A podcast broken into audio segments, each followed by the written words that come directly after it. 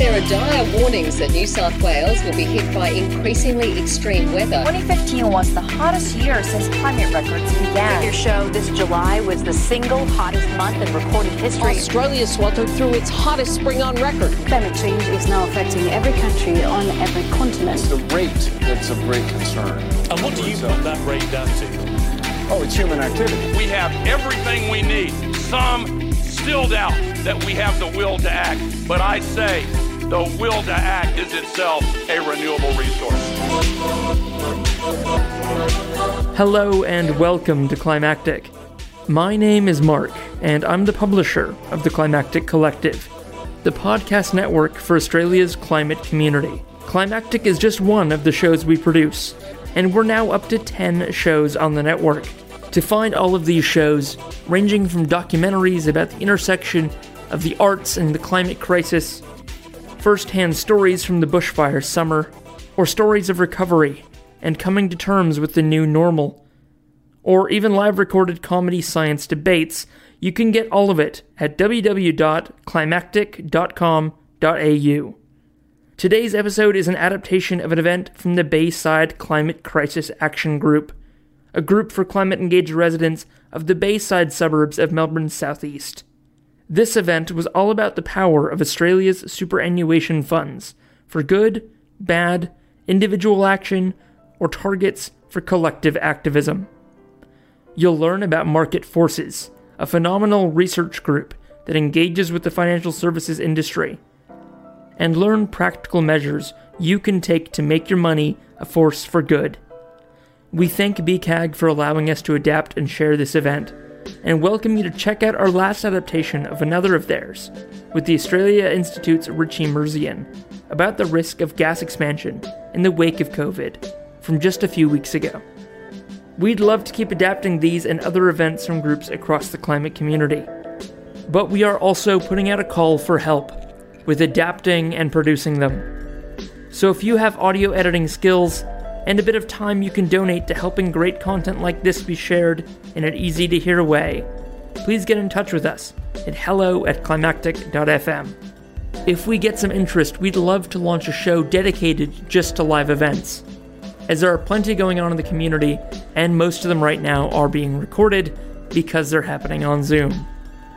Thanks and enjoy this episode, and please check out the show notes for the great links from Market Forces and other great apps and services to help you make your money a powerful tool in engaging and solving the climate crisis.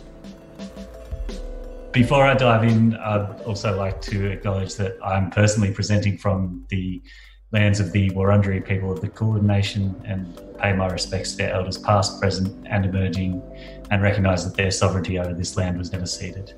Well, I've got the topic of uh, getting our money to work for a safe climate future as, I guess, the title of my presentation tonight. I'd like to give it a subtitle, which I think places the power back in the hands of everyone that's uh, tuning in tonight. So, that is using your investment power to fight climate change, allowing everyone to understand and recognize the power that we have as investors and even those people that might not think of themselves as investors we all have money parked somewhere and that money is doing something when it's not in our pocket and to really influence major change we can engage with the institutions that have custody of that money and ensure that it's being used in a way that aligns with our values uh, my name is Will van de Pol, as has already been mentioned, and I'm the asset management campaigner at Market Forces. Market Forces is an affiliate project of Friends of the Earth Australia. Uh, and we've been running now for going on seven years. In fact, I think we've just ticked over seven years. Um, but basically, Market Forces started with a vision of the future where the community holds to account the institutions that have custody of our money. And we hold them to account to ensure that that money is used to protect and not damage the environment. Um, we work with the community to prevent investment in projects that harm the environment and drive global warming. And we do this by providing the information and tools that we all need to use our power as bank customers, super fund members, shareholders, etc., to, to hold the institutions to account over the environmental impacts of their lending and investment and operational decisions. Um, I'm just going to go back to my previous slide because this is an important one before I dive into the content. It is a legal disclaimer. Uh, so, the content of this presentation does not constitute financial advice. Uh, it's presented in order to inform people motivated by environmental concerns to take action based on those concerns. Uh, the information doesn't account for any individual's personal objectives, financial situation, or needs and so it should not be used or relied upon or treated as a substitute for specific professional advice. Individuals should attain, obtain independent professional advice before making any decision relating to their particular requirements or circumstances. Apologies for that boring disclaimer. It's just something that we need to do when talking about issues around uh, financial institutions and products and um, company shares and things like that. We do need to be clear that we are talking about taking action to um, better align the outcomes and, and investment decisions of institutions with our own values and not necessarily about personal investment decisions. So, Market Forces work covers a number of areas. Um, perhaps the most, I guess, uh, the the one that we're most known for is our works on work on banks and particularly the big four Australian banks, encouraging those banks to stop lending to fossil fuel projects. Uh, but our work also covers other financial institutions, um, particularly super funds, which is the campaign that I'm most closely involved with. Um, and also, what I really want to focus on tonight is the intersection between our super funds campaigning and our shareholder activism work and how that combines together to put pressure on Australian companies, and increasingly we're we're following the same sort of path in, in overseas locations as well, uh, to ensure that investors are influenced by community voices in a way that ensures that the companies they own step up and, and live up to community expectations. Um, so, as I mentioned, banks, super funds, uh, insurers, um, shareholder action and increasingly uh, research into the financiers of particularly coal-fired power stations overseas uh, are the areas that we focus on at Market Forces. Does it work? Uh, I can safely say that we are slowly gathering progress. Um, we're particularly seeing in the last few years commitments for major financial institutions to phase out their lending or investment exposure to coal in particular. We have a long way to go on oil and gas uh, and and other so metallurgical coal that's not used for power generation but but for making steel. Um, we have seen significant shifts and, and some of the most important wins that I can talk about in recent years have been uh, getting a commitment from the Commonwealth Bank to no longer lend to thermal coal. Uh, and that has been now more recently followed up with a similar commitment by Westpac, and both of those banks, along with the major Australia's major insurer, uh, QBE, have all committed to have no exposure to the thermal coal sector, that is coal for power generation, by 2030.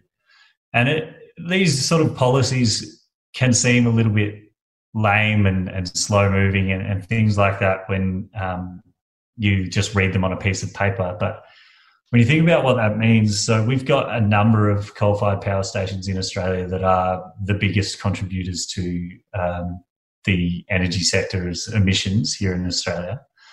And some of them are planned to be continuing to operate well into the 2030s, with uh, Loy Yang here in Victoria even planned to go until 2048. Now, those plans are going to be really difficult to fulfill when none of these major Australian banks or insurers are going to be offering financial support to the companies that are trying to run those coal fired power stations. And the same can be said of, of policy decisions that are made at company levels or financial institution levels that influence any sort of project that's trying to get off the ground that poses a threat to the environment and a safe climate future. So we are seeing progress. It does work. Uh, of course, we would love to see progress at a much faster rate, and that comes from building power, and that comes from uh, building an understanding amongst the community of how we can influence these major uh, financial institutions. So, as I mentioned, our most, I guess, uh, recognizable campaign has been our work on the banks and identifying the lenders to fossil fuel projects here in Australia. Um, so, we keep a, a, table on our website at marketforces.org.au slash banks, uh, which tracks the lending activity of banks operating in Australia and identifies the ones which are lending to fossil fuels and those which aren't. And gives people the opportunity to contact their bank, ask them to do better, uh, or if they've decided that uh, they've worked with their bank long enough and the bank isn't shifting in the direction they want them to or as fast as they would like to see, then uh, gives people the opportunity to do their own research and find a new bank. And that's the sort of model that we like to, I guess, apply across the board in terms of market forces campaigning. So we start with the research, we share the information, and we facilitate community action um, to hold those institutions to account and to shift money away from them if they won't shift their money away from the environmentally damaging projects that they're invested in.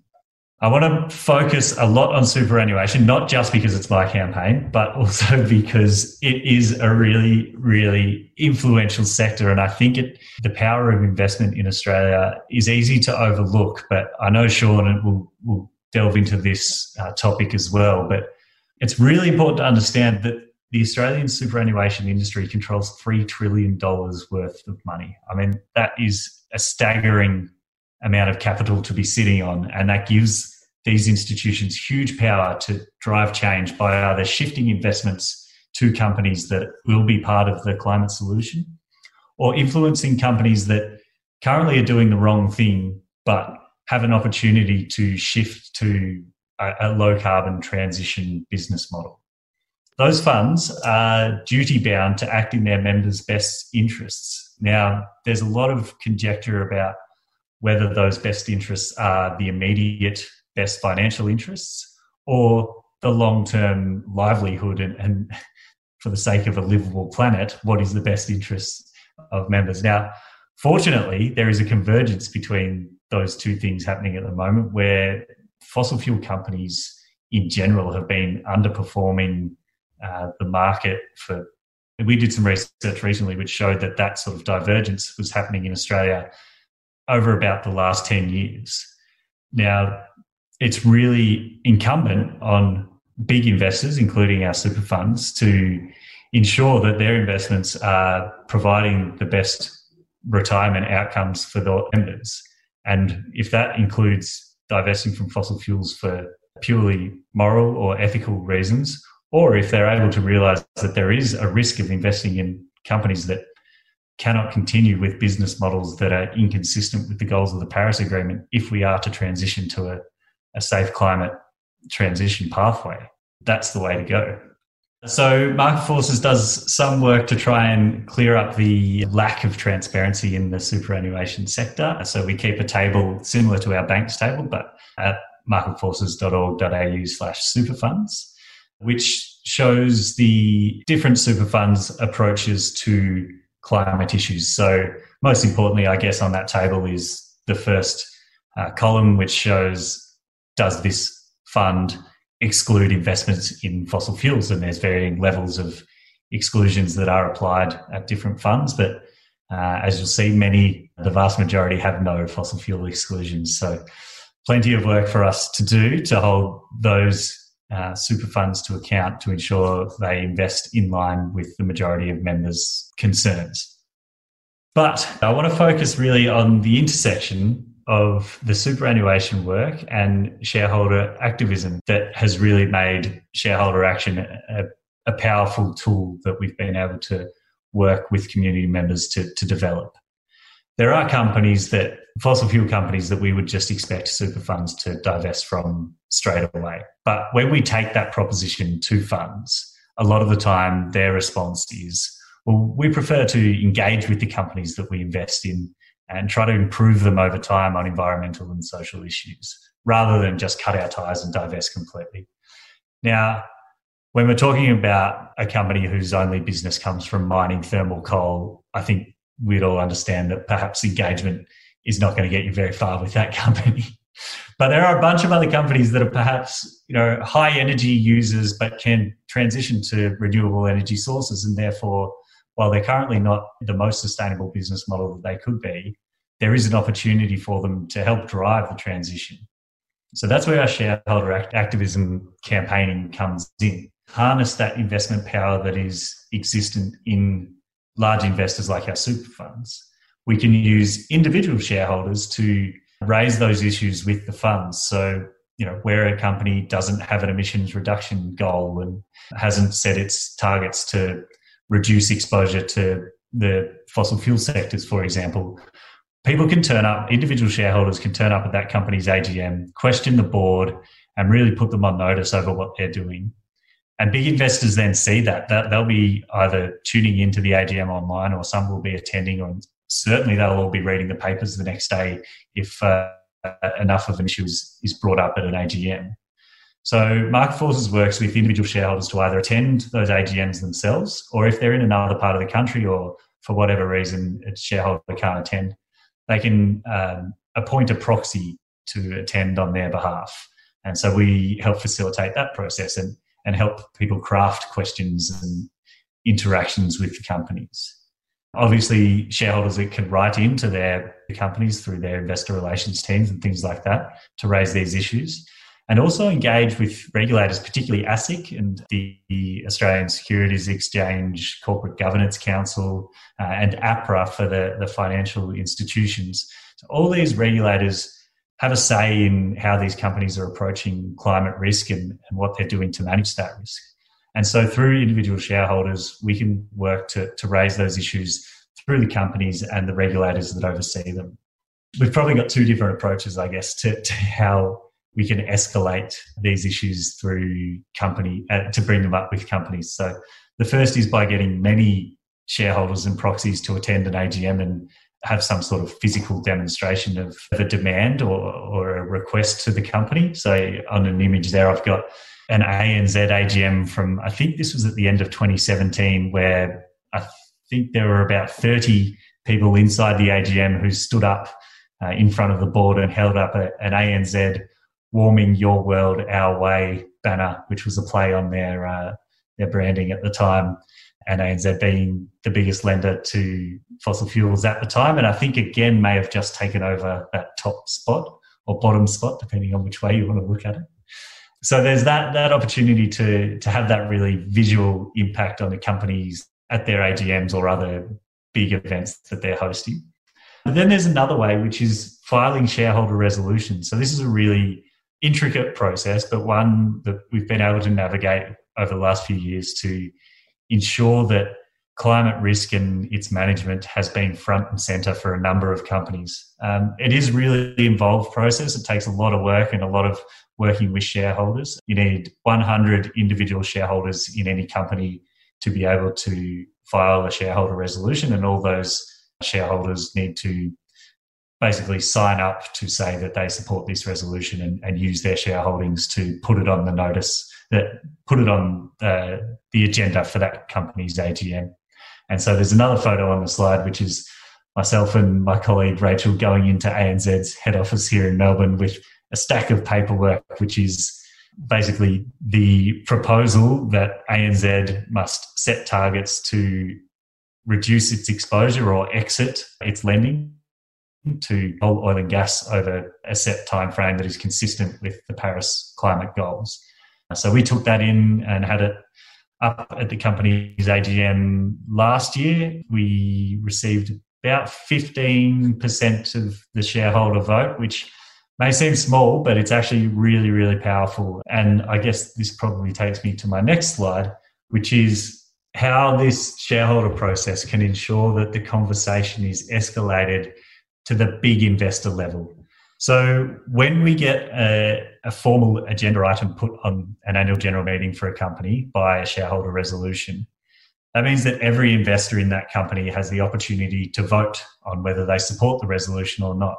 So, the ANZ example I used before, we had conversations with the biggest super funds in Australia and the biggest investors from overseas, you know, BlackRock, Vanguard, State Street, the three biggest asset managers in the world who control trillions of dollars, all had the opportunity and I guess the responsibility to vote on this proposal that a company must improve its climate impacts. So if our super funds decide to vote against a proposal for AGL to close its coal-fired power stations by 2030, which we also had up last year, we can then go back to members and say, hey, your super fund, who's meant to be you know, engaging with companies to improve them over time, investing in your best interests, has decided against this proposal that would ensure a company better manages its exposures to climate risk. And we can then have that conversation back with members as to what their super funds are voting for and how they're engaging with companies.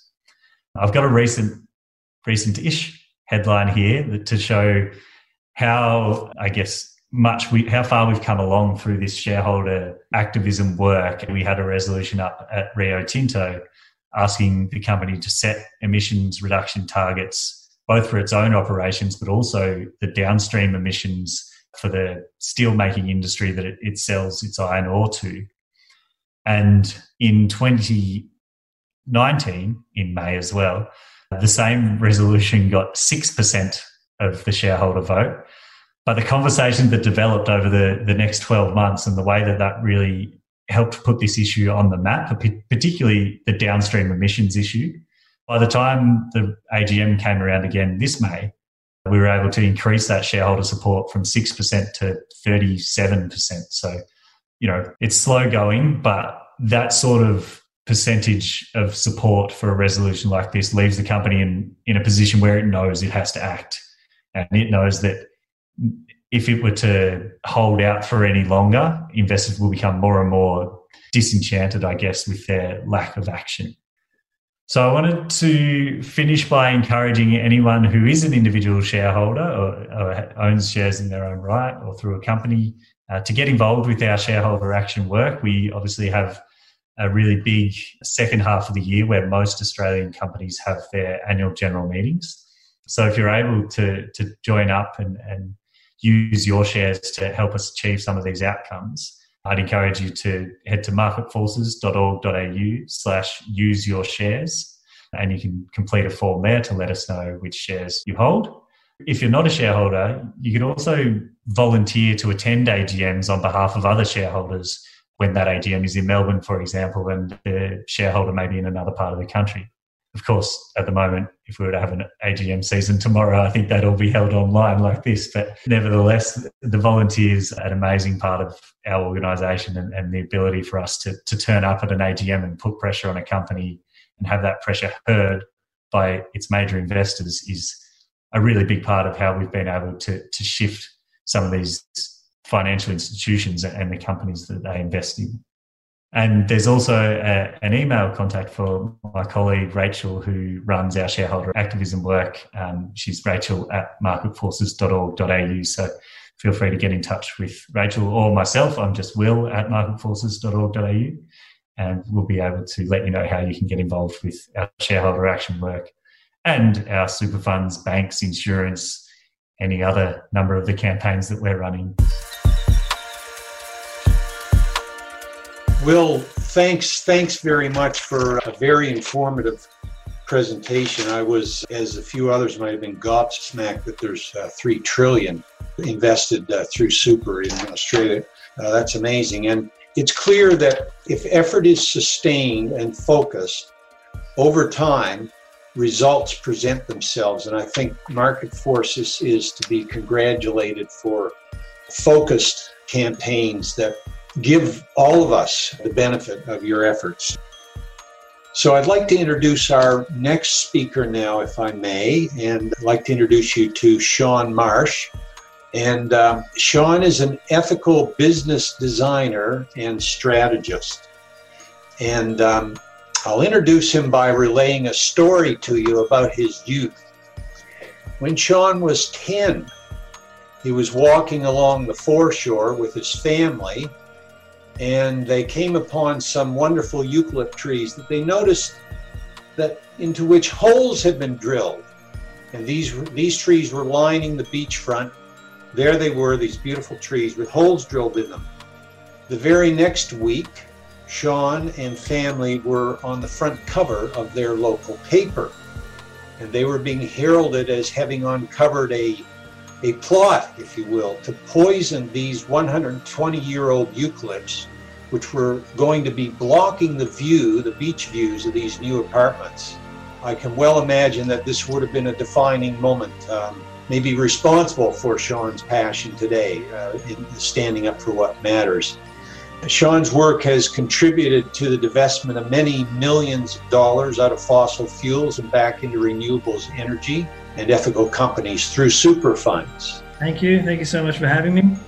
I was 10 when I noticed the poisoning of the trees, and I was shocked that anyone would want to do this. So, yeah, it was a defining moment for me, and it's something that I think shifted my perception for looking out for the environment. And there are people out there that want to destroy it you know, for their own personal gain.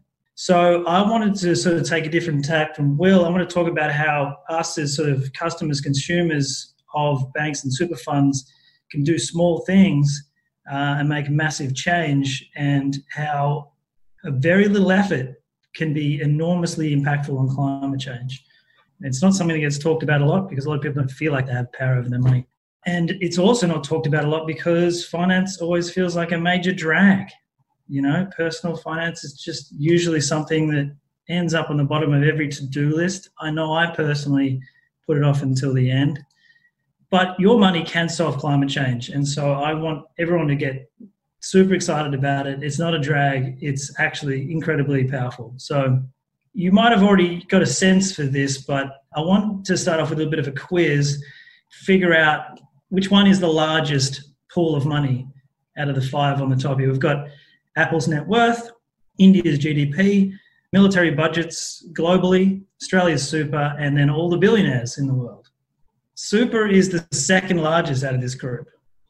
2.9 trillion as of June, but I think as of now it's probably like three, like Will said. But then all the billionaires have got almost, you know, well, they got more than double. But it's it's an incredible amount. It's it's more than India's GDP and more than Apple, and is no one really seems to feel, like know how much is in super, and it's just astounding. In mid 2018, I believe it was, the Institute of Sustainable Futures at UTS did a, a report and a study that we only need 7.7% of super to fund uh, 100% renewable country by 2030. It's amazing. It's a small, small chunk. So you can kind of see where I'm going with this. But before I go any further, as Will rightly started out, I, I, I, need to put a disclaimer here. I'm not a financial advisor. I'm not qualified to give you financial advice. Uh, that's not what I'm here to do today. And I'm certainly not going to go into specifics about insurance, self managed funds, the nitty gritty. And I also do not currently work in the finance industry, and I'm not here to be on behalf of any company of any kind. But like everyone here, I am passionate about climate change and passionate about solving climate change. And I want to cover a topic that doesn't get anywhere near enough coverage. And the way your money is being used by banks and super funds right now is perpetuating climate change. So, what you choose to do with your cash can be one of the most powerful actions you can take on climate change. This is me doing what I do, talking to a room full of people about stuff that excites me. So, in one month, the question we had was, you know, how could you move $2 million out of fossil fuels into renewable energy? The simple answer is divestment. This is what I was able to achieve in my previous role as brand manager of an ethical super fund. And to put that $2 million into perspective, that's about, I think, 400 houses with solar on their roofs, something like that. So that gives you an example of what that can achieve. So through this work, I've learned that where we put our money really matters and since then, it's become a massive passion of mine to advocate for divestment, having seen firsthand how quick and simple and effective it is as a tool against climate change. So that $2 million was the result of just one Facebook ad that ran for a month. And since then, tens of million dollars have been divested after if not more. I don't have access to the figures right now, but I'm sure it's a lot more than that.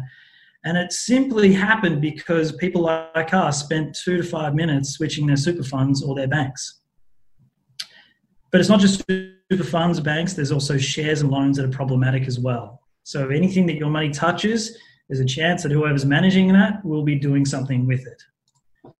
So just to, before we sort of really get into it, I'd like it if everyone can keep an open mind as much as possible and leave any bias you may have at the door because we can become quite wedded to decisions we've made in the past, especially if those decisions felt arduous or complex. So it's natural that you'd want to avoid life admin if you've already done it. You're like, ah, I don't want to have to change again. I've just done it last month, but stick with me and you'll, you'll see the benefits. So, I had a friend of mine, John, recently about how I can explain super, and this is his suggestion.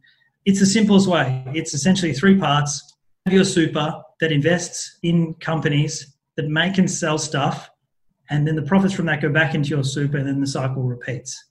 Some of you might know that, some you might not, but it's as simple as that. The one thing that you do have control over, though, with your money is what companies are being invested in. And that's what I'm going to go on today. And this is a grandiose statement, a little bit brash, but I believe it is absolutely true. The future, the finance industry profits from our ignorance and our financial illiteracy.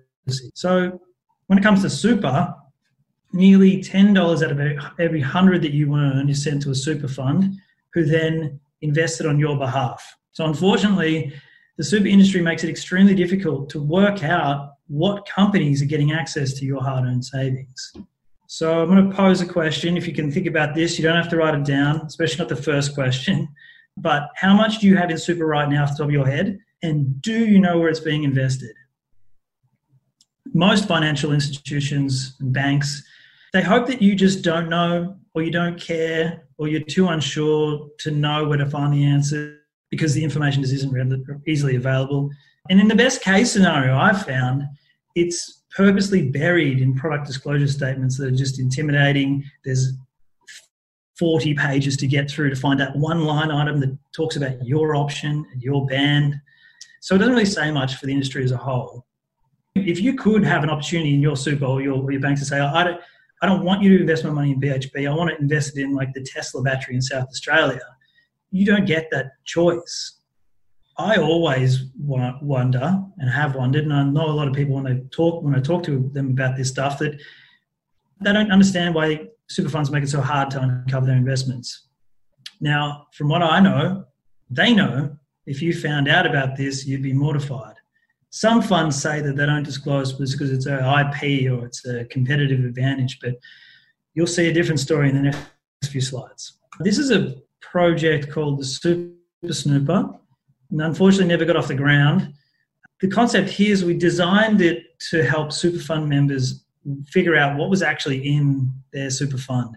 So what you would do is you would jump online, you would put your details in, you choose your super fund, and then this is the information it would tell you. On the screen, you can see the words Sean, your super fund, Acme, or whatever you want to call it, is investing members' money in direct fossil fuels, financing fossil fuels, gambling, human rights concerns, tobacco, nuclear and uranium, armaments and military weapons, animal cruelty, the list goes on. These results are fairly standard for majority of default super funds out there. So if you've ever joined a new workplace and they've said, "Oh, we're going to choose your fund for you," and you say, "Yeah, sure," this is probably what you're going to get, and it's shocking. I'd like to know if anyone in the comments was was expecting this at all. But when I found out, I jumped out of my current fund really quickly. So moving on to how other people are tackling this. This is Mark McVeigh. Some some of you might know of him. He's been in the news a fair bit, and I think the case is still ongoing. He's suing Rest Super for their, their lack of action on climate change. Now, financial companies do a huge amount of risk modeling where they have entire teams dedicated to ensuring positive returns and like mapping out the future. But most of them do not take into account climate risk and the impact that has on their long term investment. So that's what Mark is suing them for. And in a nutshell, the sole purpose of a super fund is to increase your funds for your retirement.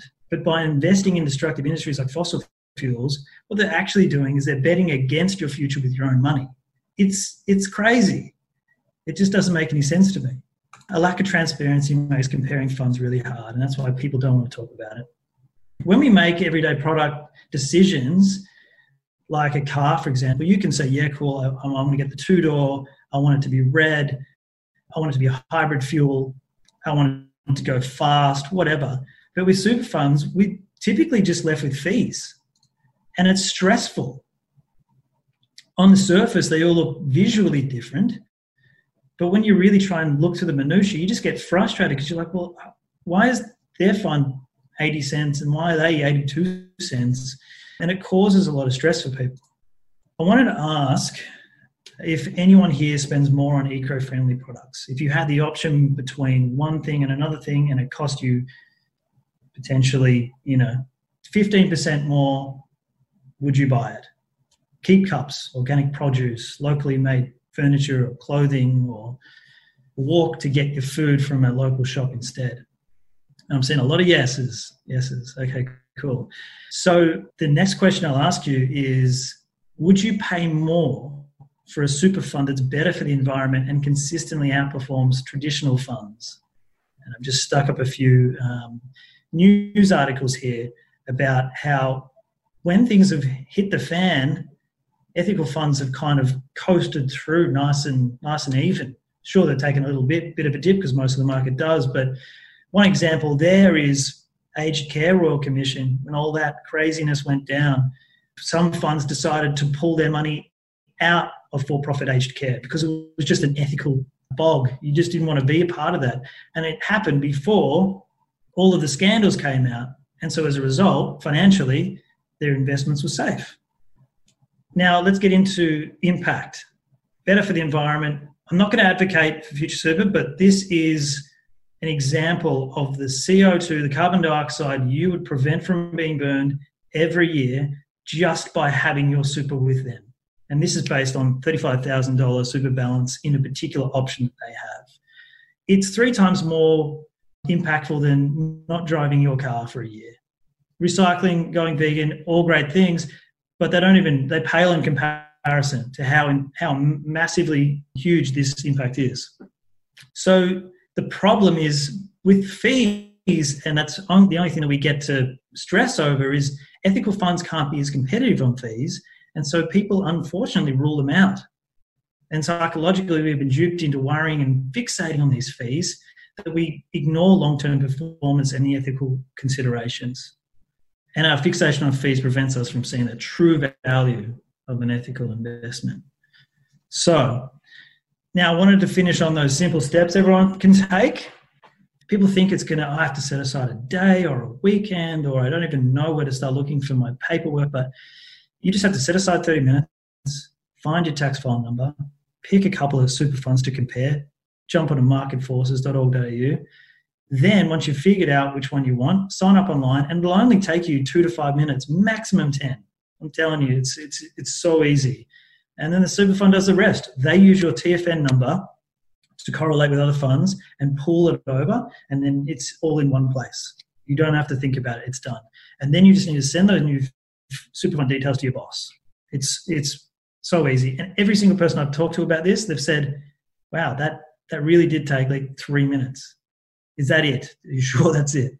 Okay, let's say goodbye to bad money in banks.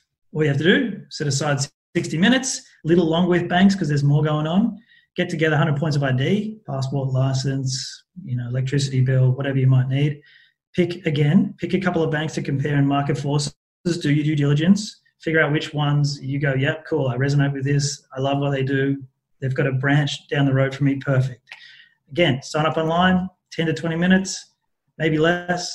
I, I recommend grabbing the notepad and writing down all your auto transfers if you do charity donations every month, or you have subscriptions for Netflix or whatever it is. Write them all down, then replicate them in your new account. And then again, sending your bank details to your boss or whoever else has to know about them. But there's one last step that's really important. Don't forget to tell them why you're leaving. I'm reminded of, of a, a conference I went to there was a special legal counsel on the on the panel, and her role was to report to the super fund board about risk and uh, legal implications of certain things. And she said that they received seven letters out of thousands of super members about being displeased with their investment in, in fossil fuels and coal. And she said they consider that to be a tsunami of dissent. Just seven. So made them stand up and go, well, we're gonna we're losing money now. We need to do something about this. So you hit them where it hurts. So if only three of you do it to a bank or a super fund, consider that half a tsunami of dissent. It's it's massive. So let's get into my personal faves. Again, this is not advice. This is just me putting ideas out there in a in a pretty slide, so it sort of looks nice. You get a sense of you know the hot tips that I, I would go for, and I have used these things in the past. So when it comes to banks, I've got a Bendigo bank account. I've considered Bank Australia. I'm with ME Bank as well. I even considered Beyond Bank. They have very clear uh, statements on their unwillingness to fund anything that would that would benefit coal, fossil fuels, that sort of stuff. And you can find these statements on the Market Forces website. Super funds. So we've got Verve Super. It's uh, run by females for females, and it's essentially got a, a, financial literacy program as part of it, which is super cool because a lot of women don't end up with as much super as men. It's a massive problem, and they aim to fix that problem, which is cool. Got Future Super, they were the first fossil free super fund. Australian Ethical, they're a household name. It's usually the first thing people think of. And Cruelty Free Super, uh, were, a little bit of a noteworthy thing there because if you wanted to go that extra uh, level, if you're a veg or a vegan or uh, conscious of animal rights, they go the extra mile to screen out anything that uses and abuses animals for profit. So that's my, my top four there. Unfortunately, the, the top four, there's hundreds, and the rest are no good. yeah, it's crazy. Apps, this is really, really cool. So, one small step, I believe this is an, an Australian owned business. It's free and it assesses you when you open it up where you're at in your life, how much you travel, you know, where you eat, you know, your electricity, that sort of stuff. And then it gives you like personal plans on how to become more sustainable and less reliant on energy. It's so good. It's so much fun to use. It also helps you set reminders. It's great. Goodments is a, is a great app, and it comes with a companion app as well that teaches you how to do investing. But the main Goodments app actually lets you invest directly into sustainable, purpose driven businesses and outcomes. And you get to choose. You get so much more with this than you would anywhere else. Lastly, carbon.so is a platform that you pay a small subscription fee to and you become carbon neutral. It gives you a number and you just pay this and it gives you peace of mind. You can even gift carbon neutrality to someone. You can, if you're an employer, you can you can give it as a perk to your employees, which is really really cool. And I know a few businesses are doing that. Uh, let's move on. Utilities. PowerShop. Everybody knows about PowerShop, and if you don't, you should. Uh, I've been with them for years. They've got a great app. It's like gamified. You kind of you want to open it up. It's pretty pictures. You can choose where your money's going. You can see where what you should be spending, and and you can curb back. It's great. Amber Electric, they're a Melbourne based company. They're pretty new and they sell uh, renewable energy at wholesale prices. So um, I think, I mean, I, I, don't know 100% the, the ins and outs of it, but essentially um, you're getting wholesale prices all the time and it's coming from renewable energy. So it's cheap and it's good. I mean, no brainer, really. Diamond Energy, they've been around for quite some time, not as well known, but it's a great third option.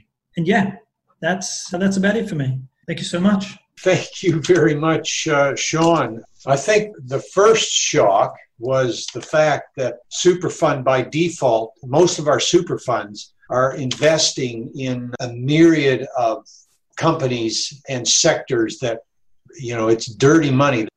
I'd also like to say that it was uh, quite valuable to get some uh, practical suggestions about things that each one of us can do. And it's encouraging to know that some of these simple actions, and you've made them seem quite simple, whether it's changing our super fund or our bank, telling them why can have very positive and powerful outcomes. So I'm very encouraged uh, by that. And on the to do list, change banks. So I really, really appreciate that. I'm sure you've got questions. I've seen them popping up on the chat. Would it be, do you know, is it really actually more important to move your money to a fund that's doing good with their money or to be a part of that kind of will that, that the being an active investor hoping to shift the funds that are not necessary not hoping but playing an active role in and a voice as a shareholder? It's a great question because that's really the it comes up in our own personal divestment decisions and also when we're trying to influence change from a big investor as to whether they should divest or work with a company to improve them so it works on multiple levels and it does need to be kind of an ad hoc uh, response. So I think obviously the first port of call is always to to try and engage and see if you can be part of the drive to change the institution for the better. But that engagement has to be, I guess, given boundaries as to how long you will give the institution or the company to change and what sort of changes you need to see in those time periods. And so by setting those boundaries, those expectations, and those targets, you can push for change, but have that backup of going, well, okay, this isn't happening or it's not happening at the pace uh, that it needs to happen. Therefore, I'm going to take the ultimate stand and, and shift my money elsewhere. So I think it needs to be an, an escalation of action to that point, uh, and hopefully there there will be change from the institution along that path. But if it gets to a point where they haven't shifted then it's certainly time for you to shift your money and let them know exactly why they've lost you. What about retaining $600 or $500 so you can still vote there? Well, that's there's even, I think there are some funds which, you know, big investment funds which will divest but then hold a small uh, advocacy holding or something like that to to continue to agitate, I guess, for, for change, which is, it can work. And certainly as we've shown with digital shareholders, you don't need a, a large shareholding to be able to um, have your voice heard. Has any of the superannuation fund trustees, have any of them been sued? And yes, the answer was Mark McVeigh. So, so it's great. It's happening. Technically, no one's been sued yet. Hopefully, they will be, because that would be unprecedented and might open the floodgates to all sorts of class actions that would be wonderful. Well, so it, uh, you're talking class actions, but what about individuals? If you've got someone who's the fund trustee, like who's the who's the director, and they're not putting in plans for climate emergency, climate catastrophe, they're actually not factoring in risk, so they're they're at fault. The Mark McVeigh case is between Mark and the the trustee company, I guess, which is Rest uh, Rest as a company. But if that is successful, the company can sort of chase up its own directors for their any shortcomings that they might have had, but they're not individually on the hook in this case. So yeah, it's quite boring and technical, but certainly that is having shockwaves across individual directors are feeling the heat from that case, that's for sure. I think it's not due for trial until November now, so it's been a long and arduous process, but we're all watching very closely. Hmm.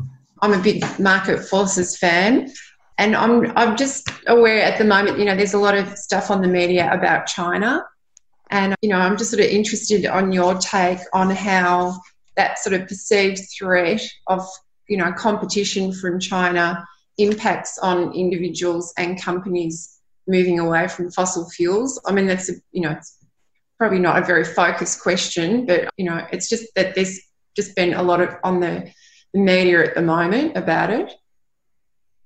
I mean, we could talk about China and its impact on climate change and the Australian fossil fuel sector even um, until the cows come home. So I'll try and put some boundaries around it a little bit, but I think what we're seeing from market forces, where we're tracking the, the money and where the money is going, um, in terms of financing fossil fuel projects. We are seeing a lot of Chinese investment in international fossil fuel projects, particularly, you know, we focus a lot in Southeast Asia, and there does seem to be big Chinese banks lending to new coal fired power stations in Southeast Asia. And also having an involvement in the Australian production side of things. So, obviously, we have lots of coal miners here in Australia, and some of those Chinese owned, and definitely a lot of them, almost all of them, will have some level of um, investment, whether it's from bank lending or share ownership from China. Uh, so they are a big player in our local energy and energy export industry, I guess.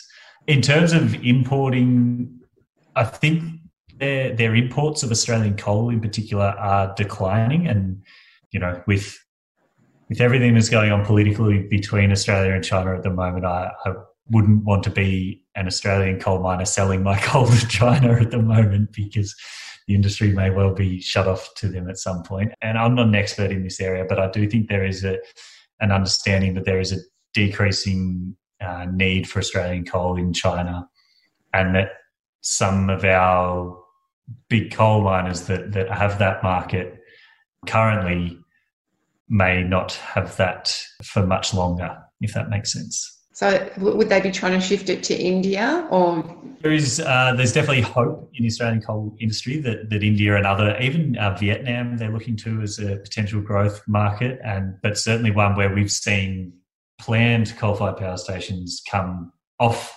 the those plans. The plans have sort of come off the boil as um, climate action has ramped up. So that's been a really interesting development. I guess that's all we have time for. So thanks again to our special speaker and to all of you for joining in. We look forward to seeing you, plus all your friends, on Zoom on the 3rd July. So good night, stay safe, and keep your distance if you have to go out.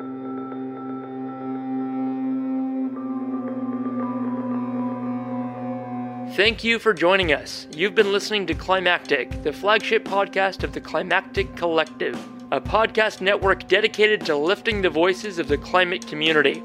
You can find out more about the people behind Climactic and all the shows we produce at climactic.fm. We are a social enterprise podcast network, and we greatly appreciate your support. You can find a link to our Pozible where you can support us directly in the show notes of this episode or from our website. Thank you for listening, and from the whole Climactic Collective, keep up the great work and take care of each other in these climactic times.